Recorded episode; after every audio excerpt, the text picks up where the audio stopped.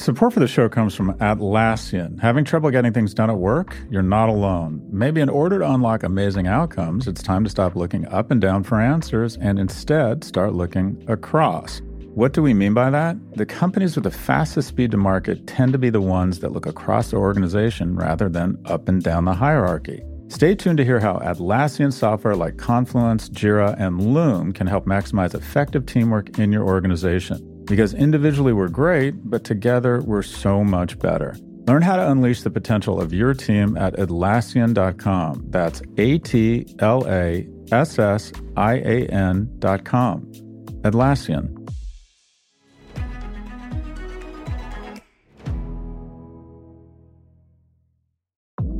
Support for Pivot comes from Pendo. Pendo improves the apps your customers and employees rely on. Whether you're building applications for customers or managing applications for employees, Pendo can help deliver better experiences for your users so they can get more value from your software. Visit pendo.io slash pivot to learn more about how your team can use Pendo to start building better digital experiences. There you can also check out Pendo's lineup of free certification courses, 12 hours of in-depth training for your product management teams on topics from AI to product analytics to product-led growth. That's pendo.io slash pivot to learn more.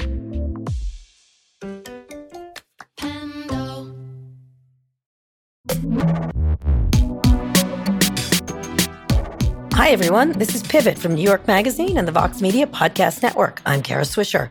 Today, we've got a bonus episode from our Code Conference. It's my conversation with Microsoft CEO Satya Nadella. Thank you so much for being here. No, it's my pleasure. Thank Good. you. Good. So, we did your first interview. That is right. Correct. How did you think that went? Somebody, um, I remember the tweet uh, right after uh, that interview I, I, forget, there was some founder, I think, right after me He said, oh, that guy is a manager, and there was a founder after him. And I thought, oh, that's interesting. And, okay. And that grounded me. I am a, I'm a, you know, I'm someone who grew up in Microsoft. I was right. not a founder. Uh, but in some sense, I think I tried to sort of make sure that I stayed grounded in what that meant and what right. I could do with it. Well, you've done rather well. You've done rather well. company is, um, you have to give credit where credit is due. It was the most valuable company in the world. It's now the second, I think, but it's, it's in and out of that. Talk a little bit about that process for you. There's a lot of CEO, new CEOs. Um, Ted just came in at Netflix. Andy Jassy just came in at Amazon. What's your advice to them? um, I mean, if I go back to, I think, um, this distinction of what does it mean to be a CEO, what does it mean to be a founder CEO, it's pretty distinct, right? I think uh, right. one of the things uh, that founders have that sort of amazing followership and they take a lot of things for granted, rightfully so, because they created something from nothing. And for any CEO, at least in my case, even though Steve technically was not a founder, he had founder status in our company. Sure. And so I felt I was the first non-founder CEO. And to be able to ground yourself on re, you know, what Reid Hoffman calls refounding, uh, is a great metaphor, which is to be able to recommit yourself to what's the mission and sense of purpose of the company. To be able to articulate that though in your own words. Um, and and then build the new, the culture, the capability, and at the end of the day, you've got to get a lot of things right around strategy and the new right. concepts. So the best advice I ever got after becoming CEO is to be yourself versus try to fill someone else's shoes. Yeah. But doing so respecting what came before you, but at the same time to be able to shape what comes after to be truly something you believe in, not because something, you know, was done before. What is a, a mistake you can make? I am just thinking the new CEO of Disney insulting Scarlett Johansson probably is not the best move. But what is something that you did that you, what, what are some of the refounding principles that you thought were critical not to mistake besides the strategy? Yeah, I mean, the, the thing that maybe as an insider, because in fact, it's interesting, Kara, I don't really think of my Microsoft career or my, even my tenure as CEO of the last seven and a half years. I think about it since 1992, right? right so what I'm, it's sort of one continuous uh, film, if you will. So the, the mistake, at least, is to, you have to objectively look at yourself And it's hard, you know, because, it, and especially as an insider, it was, uh, it was perhaps even harder for me. But the biggest benefit, at least, was when I criticized. I was criticizing myself when I criticized what we were doing as a company. It was not like I was critical of someone else. I was critical of all of us, including myself. And it, it really did give me, perhaps, the best shot at being able to then work the issues versus feel like I'm just criticizing for criticizing's sake. So the mistake I think if someone can make is not to respect the place that you sort of, that was created. You've got to go in there um, and understand what made you successful in the first place. And there must be lots of patterns that you need to renew. So not throwing everything out. Like, for example, one of the things my father said to me once, which he was, he was a civil servant, and he always had this thing about, look, when I work in an institution, I want to make sure that the institution becomes stronger and it doesn't fall apart after I leave. And that stood with me, right? So as a CEO, I think the mistake you can make is it's all about cult of personality. It's about you, and mm-hmm. it's uh, once you leave, the thing falls apart. So that, the, after all, if the previous CEO did a decent job, they gave you some, a platform. Respect that. Uh, but then make it your own, build, and then leave it a better place for the next CEO. I, I, guess that begs the question: Did the previous CEO do a very good job? I, I as far as I'm concerned, Steve Ballmer made some of the biggest bets uh, that I was able to build on. If Steve had not taken a bet on me running what was our cloud business, if he had not taken a bet on me spending all the money I spent, uh, we wouldn't be where we are. So I absolutely think that they're, they're, like all CEOs, he got a lot of things right. We all get ro- things wrong. The one thing I learned from Steve, uh, all my years working with him, I never sort of sat with him in a meeting where he said, let me tell you, Satya, about all the great things I've done. He would only talk about all the mistakes he was making. It's the greatest gift that somebody can give right, you. Right, but one, many of the things you shifted, let's talk about what you shifted because he made a lot of bets all over the place, whether it was the phone, all kinds of different things they did. Same thing, Gates. You have really talk a little bit about your strategy because you've sort of honed Microsoft into a much simpler setup, I would say. Yeah, I mean, it goes back uh, a little bit to sort of rediscovering what that core identity, Kara, for me was. You see, I, I, felt like at some point, you know, Microsoft was doing a lot of things out of envy, not because out of things that 100%. Nat- things that we were meant to do, right? So that's sort of, uh, you know, in some sense, customers give you permission. Your brand gives you permission to do things, and you should do those super well. And maybe if you do that super well, you get more permission to do other things. Uh, and and so in that context, if you think about at least three layers of what we perhaps got right, first is we were able to take the big inflection points like the cloud and redo our entire server infrastructure. Mm-hmm. In fact, it became more expansive. I used to, I used to be, grew up in our server space and I used to think it's a big business, except we now have a bigger business than we ever built mm-hmm. in the client server era. We rode the SaaS wave and reinvented Office 365. I mean, we were all saying, oh, wow, can we ever build a bigger business than the traditional Office? And Office 365 is orders of magnitude bigger than what we were doing. Or same thing with Dynamics. We had lots of chaos in the client server era because we had grown there by acquisition. Whereas now we have a complete cloud native news business SaaS, which doesn't even have the encumbrances of the first generation SaaS guys.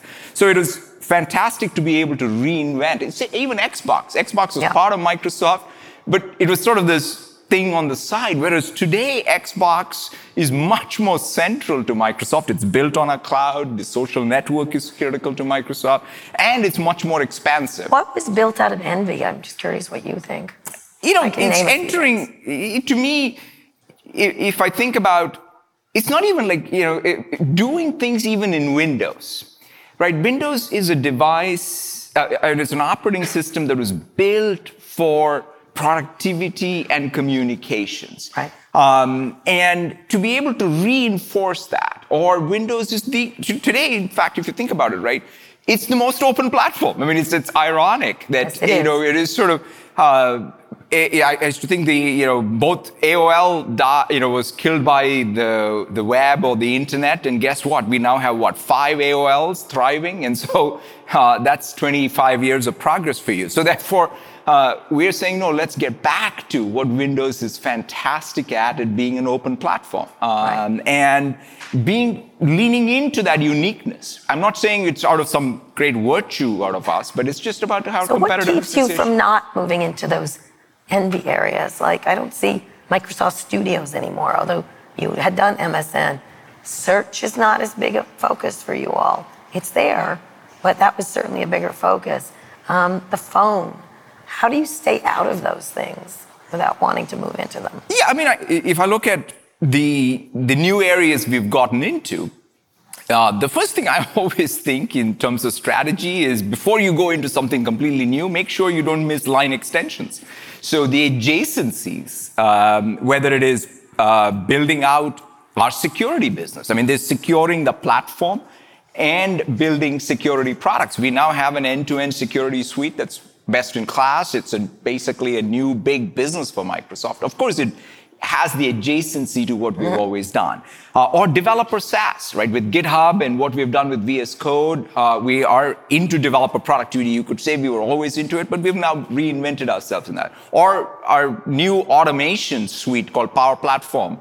Uh, that's I, that's another complete line extension. Uh, or getting into new spaces like LinkedIn. LinkedIn is a fascinating one for me because it is. These are acquisitions you've made LinkedIn, GitHub. LinkedIn, GitHub, and Minecraft are the three large ones. They all sort of center around building communities around something we had permission in, right? Minecraft is very different than all the other games. It's not sort of the same as Halo or what have My you. kids play Minecraft. Um, and Minecraft just got us new permission in gaming, which we were a primary on. LinkedIn is about professionals uh, and after all, Office is about professionals and knowledge workers. But we didn't have 800 members just choosing as consumers to you, you know, uh, to network. So it's sort of both an adjacency and a different business model. So how do you think of acquisitions? Because you've made several rather large ones.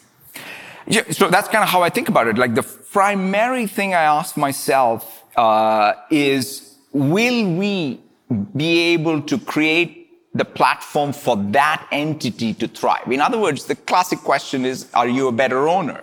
You're only a better owner if the mission for a LinkedIn or a GitHub uh, or a Minecraft uh, could be realized better with Microsoft as a platform. In fact, in all three, one of the interesting things for me is we had other people who were bidding for those assets, and all three founders chose to sell to Microsoft. Are you surprised? I was not surprised, but I feel like we got it right because that choice that the founder was making is to make sure that whatever it is that they built will can thrive and not just high price. Right. So um, talk a little bit about that approach to buy Discord. That was one that didn't work. Um, what extent do you see acquisitions uh, as important versus creating original things within Microsoft? How do you balance those two? I think fundamental bet is organic. Uh, I mean, when I look at our R&D budget today, uh, the inorganic things that you do, which is more episodic, seem, you know, they get the press, they get the headline number. Uh, but when I look at the year-over-year R&D increases, it's most, I would say, 80% of or 90% of what a company does, at least at our scale, has to be about organic growth. And inorganic things are definitely going to be key. What did you want to do with Discord? What is Discord? No. Look, I mean, um, don't make me laugh, Satya. You know, the the thing that I feel that we're in the business office to sort of look at anything that is in the core communications and whether it's entertainment or communications and productivity, we want to be a primary in. And we will definitely keep working on our own and we'll keep looking at assets. Well, then I just sort of have to ask about TikTok. Tell me what happened there. It's the strangest thing I've ever sort of worked on. I um, figure. It's the strangest thing I've, I've reported. It's on. unbelievable. I mean, um, it's, I learned so much, Kara, about so many things and so many people. So? Uh, uh, Give it to us.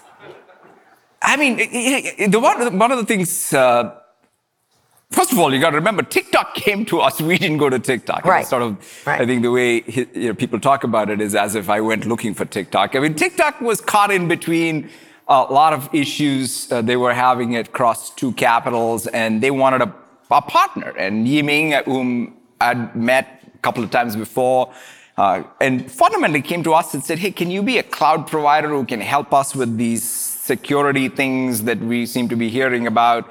Uh, and that's kind of how it started. Um, but I was pretty intrigued, I must say. It's a great property. Obviously, sure. they, you know, uh, everybody seeing their growth and what have you, and uh, and and and then I guess the rest is history. Well, tell me. I don't know what what, what you know. It's what part? It, I mean, tell I me about your discussions with Donald Trump. He's gone now for a little while, at least.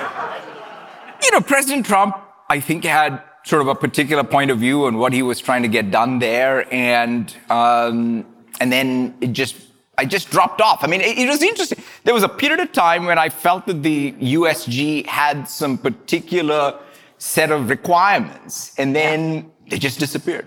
Yeah. And I, I mean, I, I'm, I don't, I'm, I'm not part of the USG, so you'll right. have to ask someone there. Interesting lack of execution. That's interesting. Uh, quality.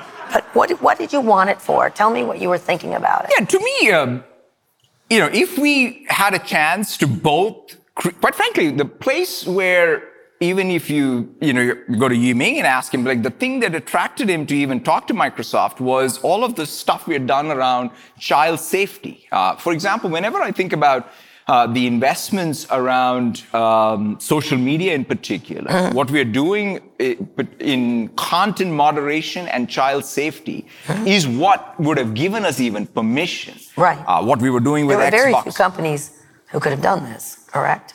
I, yeah, I mean, there's, there are a few companies who can, I think, do uh, bring a lot. I mean, there's the cloud platform, there's the security infrastructure that was very much required because if you remember the, at least at that time, what was the conversation was a complete fork um, uh, of the code base, which you then it's do we have the engineers to be able to take over a code base and then to secure it on an ongoing basis? That required competence. And on top of it, you better know something about running a social media, which we know with either it's through Xbox Live or LinkedIn. And, uh, and so it is, a, it is an interesting product. And also the, the, way it was engineered, you know, quite frankly, appeals a lot more to me and Microsoft, I think. The way it's about design and AI, and I, I like that. So were you surprised Oracle showed up? I mean, Oracle is a, is a very competent company, and I think that the partnership, uh, you know, I, I mean, it, it, at this point, it's all moot, right? I mean, right. Or, yeah, I have we don't know idea. What's, what's happening now? I have no idea. Have you called? I no. Okay. All right. Would you like to acquire TikTok?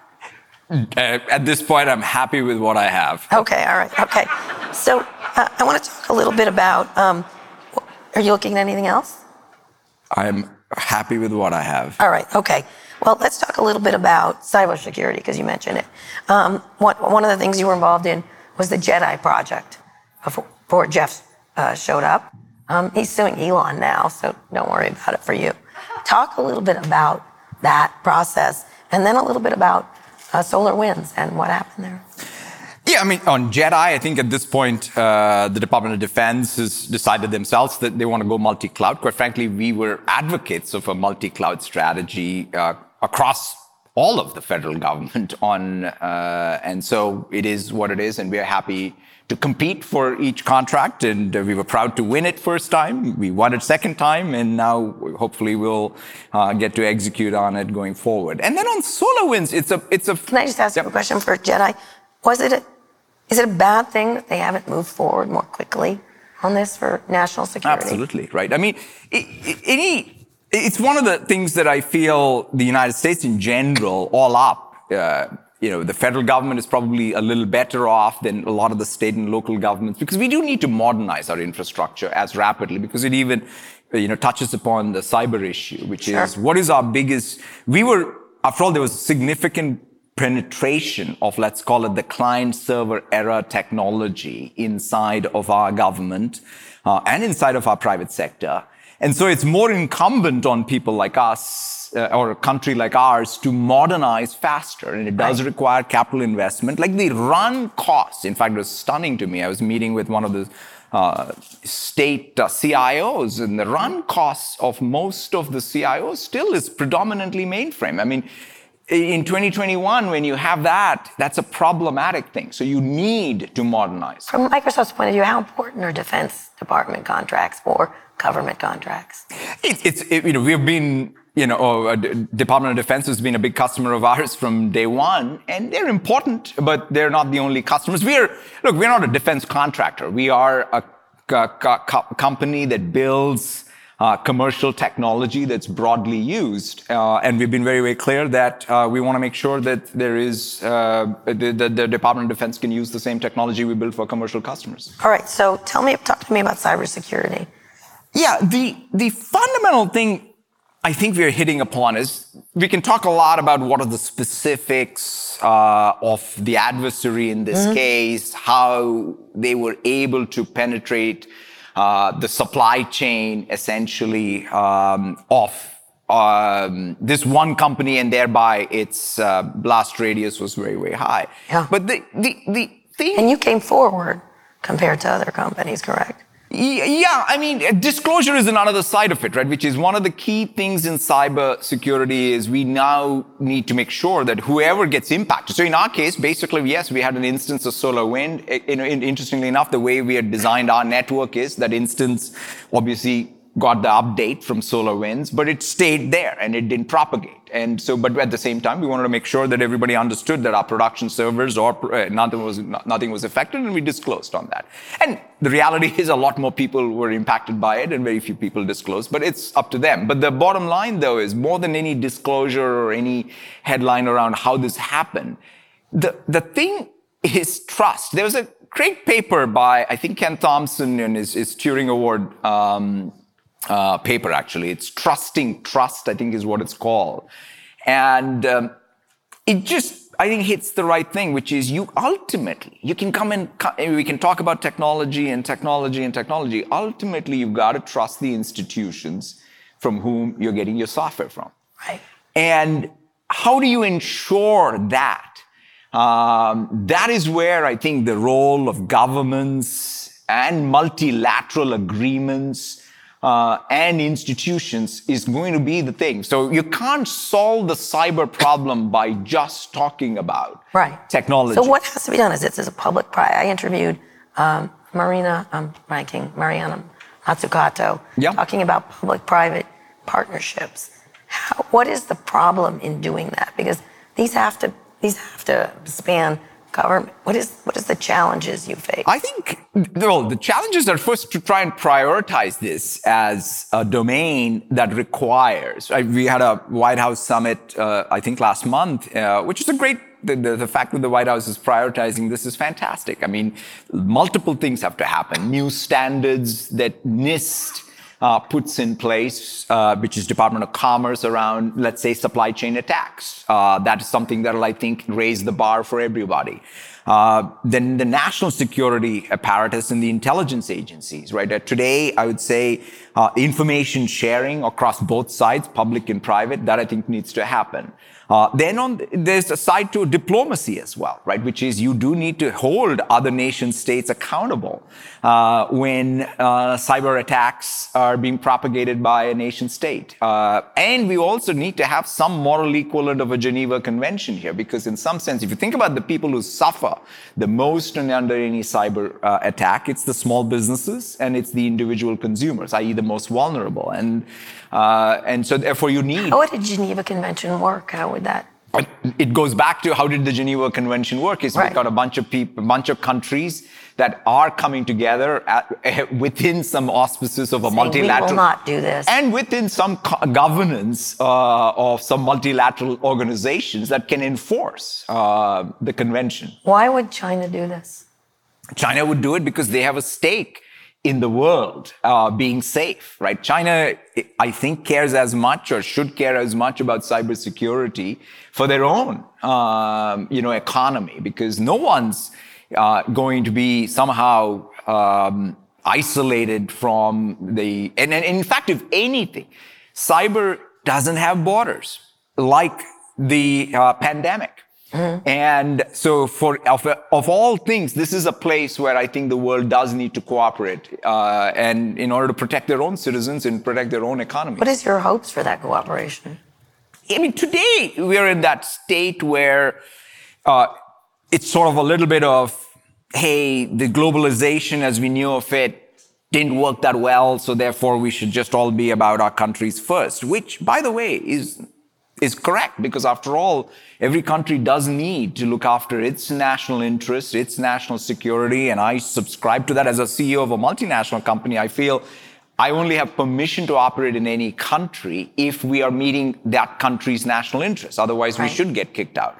And so having said that, uh, I think we now need to recognize that all of what globalization did uh, can't be thrown out. We, in fact, need multilateral institutions with some strength on big issues, whether it's climate or cyber or pandemic response, uh, because without it, the world's too connected, too connected in capital markets, too connected in climate, too connected in many other dimensions. Are there national security interests? that You being one of the big tech companies, I just talked to Lisa Su about that. Are there considerations of nationalist protection, I guess? I think every country will uh, in the United States. You know, I think there is, for example, I'm sure Lisa touched on this. Uh, there is real concern about like, hey, what does our silicon supply chain look like? Uh, what is our dependence on uh, other countries, and perhaps what happens uh, to our ability to continue to operate our economies and so on. And that's good. I mean, after all, you know, you, you may say that, that in the last phase of globalization, the way the supply chains were organized may not be completely compatible with whatever other national security considerations. So they they need to be rearranged. Um, and that'll happen in time. And so I think the question though is, does that mean we can get disconnected? That is, I think, is a fallacy. You cannot disconnect yourself from the world. Uh, you can take steps to make sure that you're more resilient if something happens, uh, like the, you know, whether it's the pandemic or it's whether it's a supply chain. Yeah. We'll be back with more from Satya Nadella after the break. Vox Creative. This is advertiser content from Atlassian. The universal truth with our customers is they're all struggling to get stuff done. Our goal is how do we help them unleash the potential of their people, their teams, and their technology to actually get the right things done at the right time with the right people the right way. And when we do that, magical things truly happen. Dom Price is Atlassian's work futurist. It's his job to help Atlassian customers imagine more effective ways to work it's completely natural to focus on what you can control in your team. The problem is if, if that's all you do, you get pretty myopic. The best teams I'm working with, they really work on who are the people upstream and downstream that we need to work with. How do we get flow across the organization? How do we get value into the hands of our customers quickly? And sometimes achieving flow means that instead of asking who do I work for, it's asking who do I work with. When you get team connection right, everyone benefits the employee, the employer, and the customer, right? To get stuff done, the best organizations and teams right now are focusing on modern work. They're dreaming about the future, but they're dreaming about it by planting the seed to get the right things done right now. Atlassian software like Jira, Confluence, and Loom enable teams to work effectively together to accomplish what would otherwise be impossible alone. Learn more at Atlassian.com. That's A T L ASSIAN.com.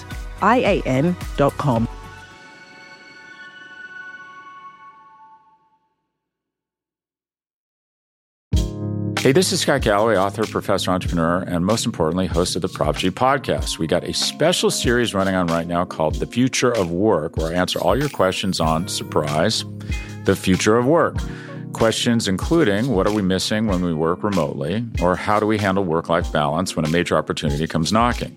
From the provocative to the technical, we're offering insights you won't want to miss. So tune in to the future of work, a Prop G Pod special sponsored by Canva. You can find it on the Prop G Pod wherever you get your podcasts.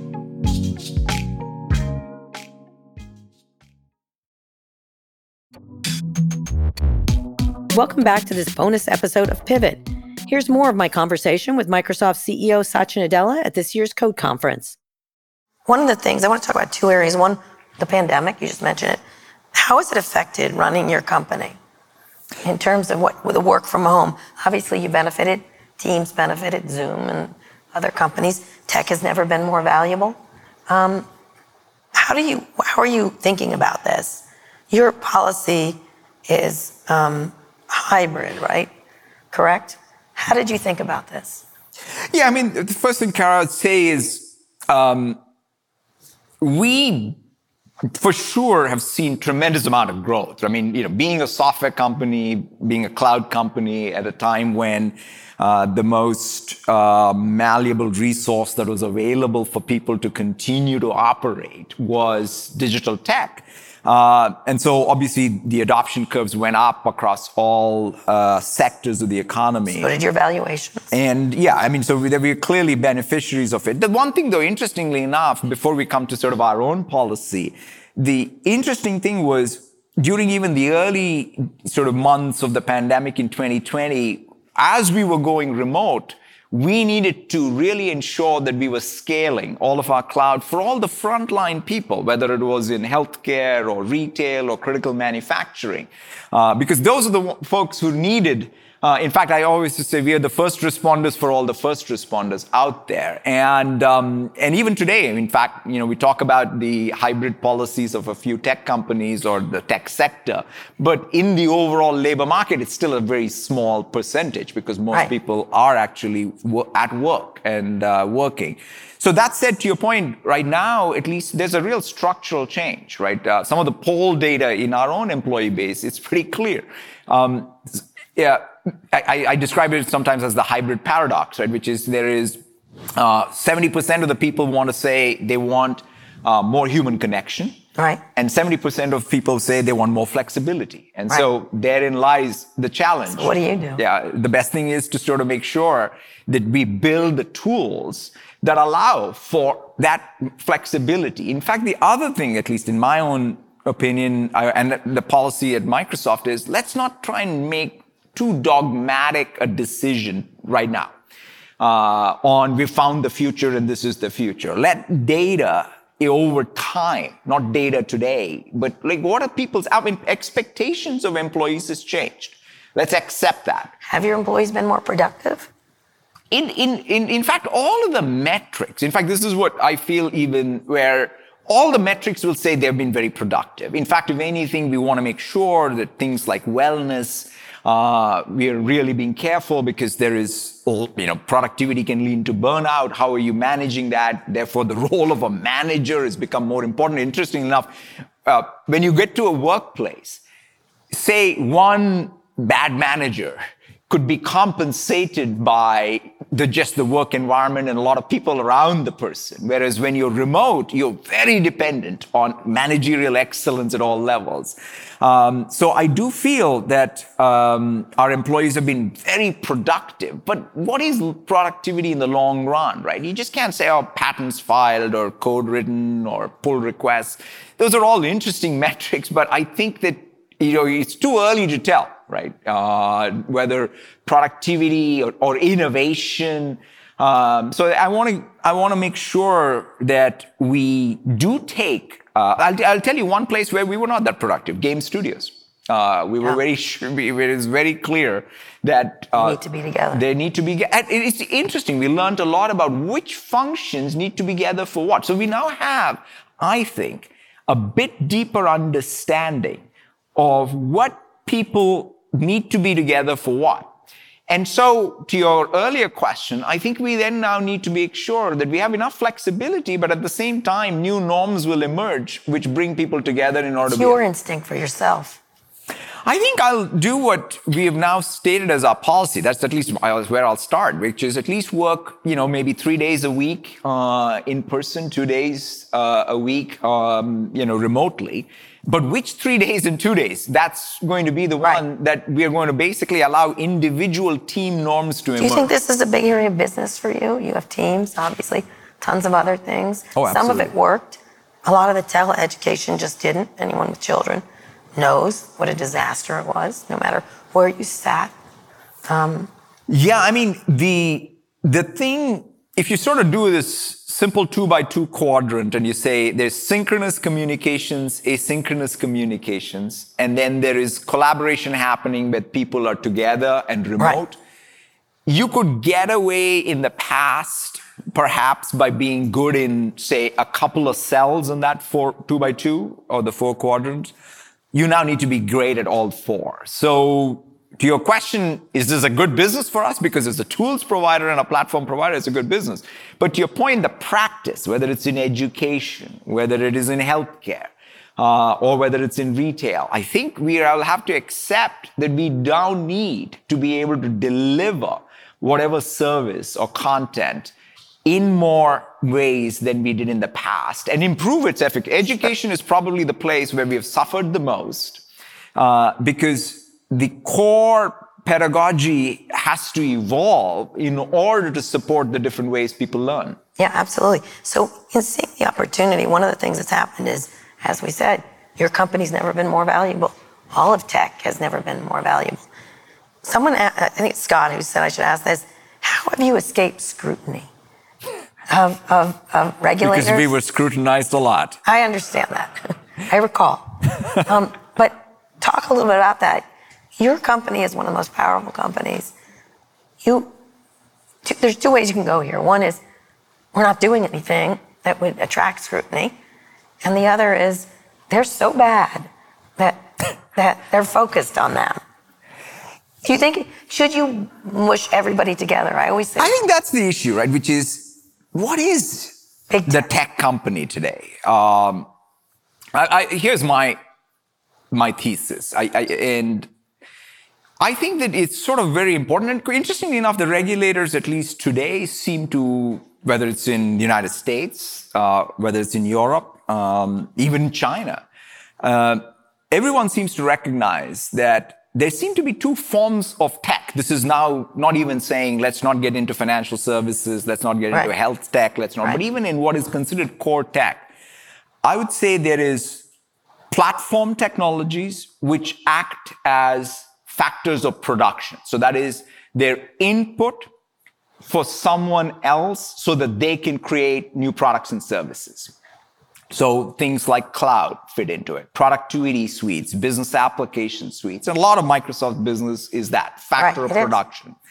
And there is also what I'll call factors of distribution. So these are marketplaces, whether they're app stores, whether they are, uh, you know, news feeds in social media or search, which is the biggest of them all uh, as an organizing layer. And so all of those Uh, and, and or e-commerce marketplaces. So I think finally people are coming and saying, oh, you know, this idea that and both, by the way, have a place under the sun. After all, these marketplaces reduce transactional costs, which I think all of us can do with. And platforms are commodities, ultimately, if these markets are competitive.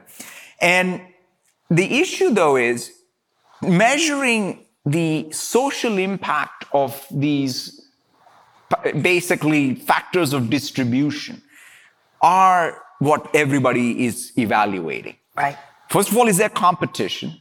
I mean, one thing that I sort of look at is, hey, when was the last time sort of lots of funding went into search? Yeah. Uh, other than good old Microsoft, you know, where we spend billions of dollars trying to compete. Good old. Microsoft. That's what I Uh, always it's say. like we're going to be at it because Right. that market has to get competitive. Yeah. Uh, I mean, it's kind of like the most ridiculous thing that is the biggest market uh, in the world is just a complete monopoly. And Do so- they deserve antitrust scrutiny? You're no, I, I just want we need. You're just saying. I'm saying it, the onus is quite frankly on us to compete. I mean, they've done a fantastic job. Let me just not sort Should of. regulators come in here? I, I, I'll let the regulators do whatever they need to do. But the bottom line is for us to sort of say, let's make these factors of distribution more competitive. Right. And if they become more competitive, then even the unintended consequence of any one thing will be less. Yes. Uh, and I think that's the simplest way. So I'm not sort of saying let's wait for regulators on any side. Uh, I think, you know, I think we should just compete in lots of these What about Facebook? Are you glad you didn't get into social media? We are in social media. We Well, love LinkedIn. You are. Okay. LinkedIn is the only social media company anybody likes. Correct? Look, Snapchat. Snapchat. eh, look, I mean, I think in social What do you think's happening over there? What do you think of all the scrutiny they're getting, the criticism? At I think in uh, in the case of you know we, we kind of run. I mean, obviously we we, we, have LinkedIn. We also have uh, Xbox Live. Yeah. You do. So the thing, though, what at least we have learned is context matters. In other words, as a as a platform in this case of a social media network, you need to use the context of that network to enforce the standards of discourse on the network. That's sort of what the terms of use all are about. It's a hard problem. I mean, disinformation is a hard problem. There is no AI that solves for it. There's no amount of just even moderators that solve for it. But the best thing though is for us to recognize our responsibility and govern by using the context of the platform, what is allowed. Like on LinkedIn, we know ultimately why is anybody on LinkedIn to find economic opportunity. Right. That's the context. So we want to curate everything we do, all the how mechanics. Would you, how would you run Facebook if they said you're the CEO? I mean, there is. I, I let you bring Mark in and have that He's conversation. never coming back here. Just saying. It's three for three with him and me. So. I am not going to talk about any other right. CEO's problems. All right. What about Epic, Epic and Apple and Google? Hey, look, I, I- I- first of all, let me put it this way. Um, I think app stores are absolutely important assets, right? After all, if you think about like even on Windows, we have an app store. Yeah. Um, and if anything, when we didn't have an app store, some of the security challenges were immense. Sure. And so therefore, I think app stores are a necessary mechanism. Each platform, the way like Xbox has a, uh, an app store, Windows is an app store, the economics of Xbox are very different. So I, I, I, I don't sit here in judgment, quite frankly, as someone who competes and cooperates with all these folks that one person's doing something right and the other person's doing something wrong. And I think they all have to sort of both listen everyone, including people like us, have to ultimately listen. In fact, that's probably the biggest Nobody's lesson. complaining about the Windows App Store that I. Yeah, but I'm just saying, if I think back at 1990s, right, the biggest thing, lesson learned from Microsoft's own sort of history here is when there's a lot of people sort of complaining about something that you are doing, then there must be something that you're doing that's bothering people that you need to reflect on. Right. And Maybe. that's it. I mean, and, and so therefore to me, that's what I like to look at. And so in every, every company and every CEO probably needs to reflect. We'll be back with more from Satya Nadella after the break.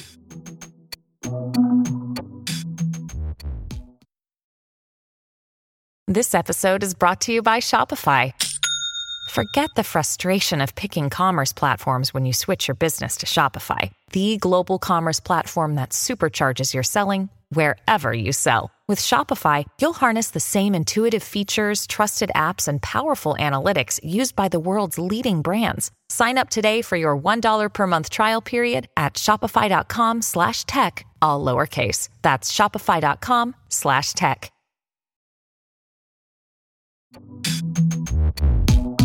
Welcome back. Now back to my conversation with Satya Nadella of Microsoft. You suspended Microsoft PAC donations to politicians who oppose certification of the 2020 results.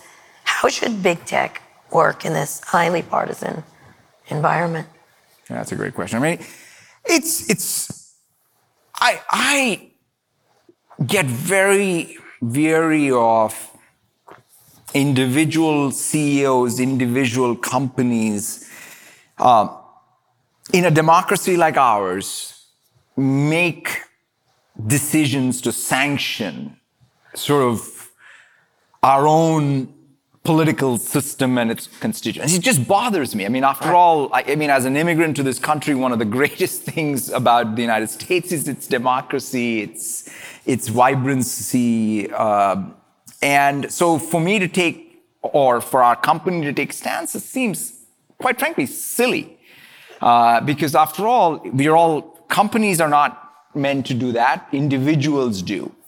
But that said, I think we will need to have certain grounding in some values, uh, like protecting our democracy. So when those lines are crossed, how can you be clear that you will use your voice? And it's, you gotta be sparing on it. You just can't be out there just trying to act as if you are somehow the replacement. So when people say business leaders are now the people who are going to somehow solve what, I mean, I, I don't want to live in a country where I have to depend on CEOs to govern us.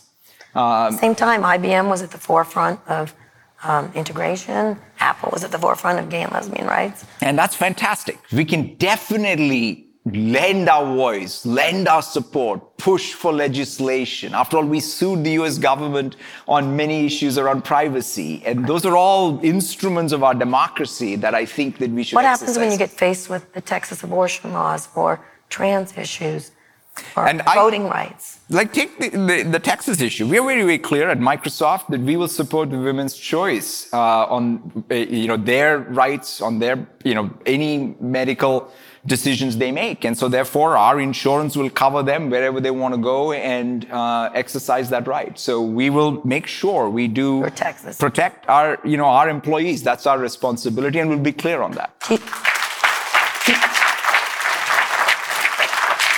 Do you get tired of the political partisanship? I mean, you got sucked into the TikTok thing. That was lunacy. The partisanship, um, yeah, I mean, I think the way it's currently characterized, because if it's debate that allows us to truly get things done ultimately by compromising, after all, democracies do function uh, in that form. Um, but right now, I think, yeah, I think we can, I think we can all do better. And I think we can do even uh, as individuals as well as organizations uh, like uh, private company on how to take any issue just completely ignoring every nuance and making it as if it's just two decisions it's just not going to help us um, and so i'm actually you know at least president biden and his approach saying look i want to talk this through and perhaps bring people together and compromise I hope it sort of leads to more, a less partisanship, more action, and more benefits because there are real points on both sides, except those points have to be reconciled in a way that is very, very different than at least current state of play. All right, speaking of, you knew this is coming, do better. The Bill Gates situation. Can you talk a little bit about the impact on Microsoft and what your role was in that? Yeah, look, Bill, Bill's our founder, and um, and and remains our founder. He's very engaged on things that he cares about. There are certain technologies uh, he deeply cares about, and uh, even though he now is not on our board, um, you know, he remains uh, in close contact with uh, the company on those issues. And uh, and the Microsoft of 2021 is a different place that I am responsible, my leadership team. the lived experience of any person in the company is our responsibility and we shape it every day. We're not perfect by any stretch. Uh, but we care deeply about all topics of our culture and we're working it every day. Was it? That's a lot of good words. I appreciate them. But was it right to take him off the board? Was it important? It is, as Bill stated and we stated, Bill left the board. It okay. is not about the board asking him to leave, and he decided that, in fact, that he had a lot more things to do with his, you know, his I, climate work and his climate. philanthropy. But did it have an effect within Microsoft? You know, look, I mean, Bill has been, you know, he was CEO, and then he was uh, he was on our board, but he was not full time at Microsoft. So, in some sense, Bill's transition. Um, has been many decade, I mean, maybe more than a decade in the making. So uh, the impact on Microsoft at this point is more about the people at Microsoft and what we do for our future. All right. I'm going to let you off the hook. I think the fact that he was left from the board, he left, is great. That was probably the right thing to do. Same time, disclosure is also important. So it's a difficult, it's a difficult situation. But I appreciate your your um, answering that, Rob. You're an old friend. Oh, yeah. yeah great, great, to see you guys. Great to all be live in the same place. Uh, I had a question about ransomware. Oh, which yeah. Is something that uh, I guess a lot of us have been thinking about. It seems to me that between better tracking of zero day exploits, uh, secure cloud backup for enterprises, uh, helping with enforcement. There's a big role for Microsoft since Microsoft's platforms are generally involved in all the big cases, not not unilaterally by any means. I'm curious how you're thinking about that and how important that is as like a it's almost like a mission for Microsoft's Absolutely. platforms to be secure. yeah, I'm so first of all, it's great to see you, Rob, and um, and it's I, I, I 100% agree with you. I think what we were able to do with say botnets is what I would like us to do even with ransomware. Because starting, if you think about the botnet work, it was one of the, to going back to that public private, that is a place where the public private partnership works superbly, right? I mean, the, even the judicial system and its support of takedowns uh, on the botnet. I think the same thing needs to happen. Uh, on the ransomware, including this is one place where the crypto rules should be very, very clear so that the incentives are, uh, you know, placed in the right place. So we are definitely going to go after this. This is definitely a topic of discussion even in the White House and what they want to do, but it will require Microsoft. We are making it our mission. As you said, the best thing we can do immediately is on the black backup restore. Uh, in fact, the detection, the interesting thing is you know what set of activity uh, anybody who is involved in ransomware does, which is first delete backup. So we need to get better uh, at being able to sort of see that first activity and then uh, to, you know, do the mitigating thing. So absolutely the right call, and we are on it. Right. Are, you, are you interested in the cryptocurrency markets or? You know, I, I'm watching it very. I mean, when I say like, you know, uh, the there, there's multiple things there. I'm very definitely interested in the use cases of what's the distributed database underneath crypto. But we've got to get out of this POW thing in the sense that um, there needs to be a better than proof of work so that we don't have the energy use problem and what have you. So I think it's a great general purpose technology there uh, that I think can have many use cases. I was recently learning about settlement of our own accounts payable across yep. all the banks, across all the countries. Oh my God, it's sort of, it's so pretty antiquated. And so yep. some new infrastructure for that would be fantastic. And then on the currency side, my own feeling is that, um, nation states, and I know you had a great conversation, uh, just b- before me, but, um, I think nation states are going to find it very, very hard for just some decentralized yeah. Infrastructure to completely take over. So I see that that's what I'm not an yeah. expert on uh, crypto. And so therefore we're watching to see what equilibrium do we reach between what is an alternative infrastructure for how the world ascribes value and how value gets transferred. And then good old nation states. Uh, yeah. They're not going to go away. See China this week. the United States. Right here in the United States, but a little slower right here. Hi, uh, Terry Kawaja, Luma Partners. Uh, question about advertising. Uh, as Kara mentioned, uh, you've had sort of fits and starts with businesses in and around advertising, from search to MSN, et cetera. Uh, that was back when advertising was more of an art. Today, it's much more science, right? You've got, uh, a, it's a trillion dollar global industry. You've got ads coming to gaming. You've got uh, advertising being far more data, software, and cloud related. So uh, I guess my question is might that change per your comment about product extensions, given the scale of that opportunity, that vertical, your, your approach? Yeah, I mean, first of all, advertising as a business model is a very powerful business model as you described it. And um, we definitely want uh, we, we do have, you know, like LinkedIn has a significant advertising uh, business. Uh, and then Bing and uh, what's happening in gaming or, and our newsfeed, both all of those add up. So we would probably be, I forget now, fourth uh, largest advertising business. There's a huge distance between one, two, and uh, four. So we do have aspirations to grow that. Uh, and I think that the opportunities today of being able to take a fresh take at it, uh, uh, I think are there, and you're going to see us take a run at it. All right, Satya has an eight o'clock flight, so we're going to have one more quick question. Satya, hi, you've made um, great leadership in many areas uh, that you work on. Can you comment on the future role of Microsoft in healthcare in the context of leaders like Tim Cook saying that's going to be the most important work Apple will ever do? Where do you stand at Microsoft in terms of your work in healthcare and life sciences? Yeah, no, well, look, I mean, I think in general, I would say, I think the next, uh, you know, if we come back here at Code, let's say 10 years from now or five years from now. I want to be in Hawaii with my yeah, children. We will, we will be talking about for sure, uh, you know, what's happening in healthcare, what's happening in energy, what's happening in financial services as if it was just tech. Uh, in our case, we're very, very excited about our Nuance acquisition, which is still pending. But uh, what, the, for example, what Nuance has done to take the cutting edge AI work and apply it to where some of the biggest problems are, which is physician burnout uh, and to be able to really help them focus more on the patients, less on the administrative tasks, as just one example. So yes, I you know I, I ascribe to that, which is we are doing a lot today with uh, you know in healthcare being a provider to all the providers, the payers, the life sciences companies with our cloud tech.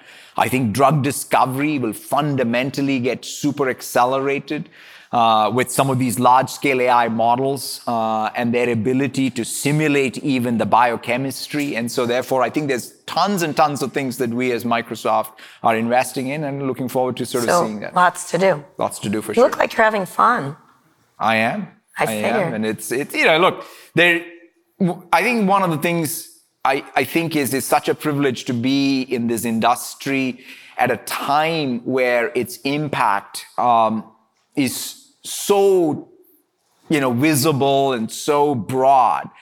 And I also think to the many questions you asked, it's also incumbent on all of us is to really make sure that as we scale this, the unintended consequences of scale is something that we invest uh, the time, not, you know, don't take care of the issues before they become scale issues. Right. Some of them are intended. Some of them are intended, but I really enjoy interviewing someone I actually like. anyway, Satya, thank, thank you so much. Thank you so much. Okay, that's the show for today. Stay tuned for more bonus code episodes in the Pivot feed.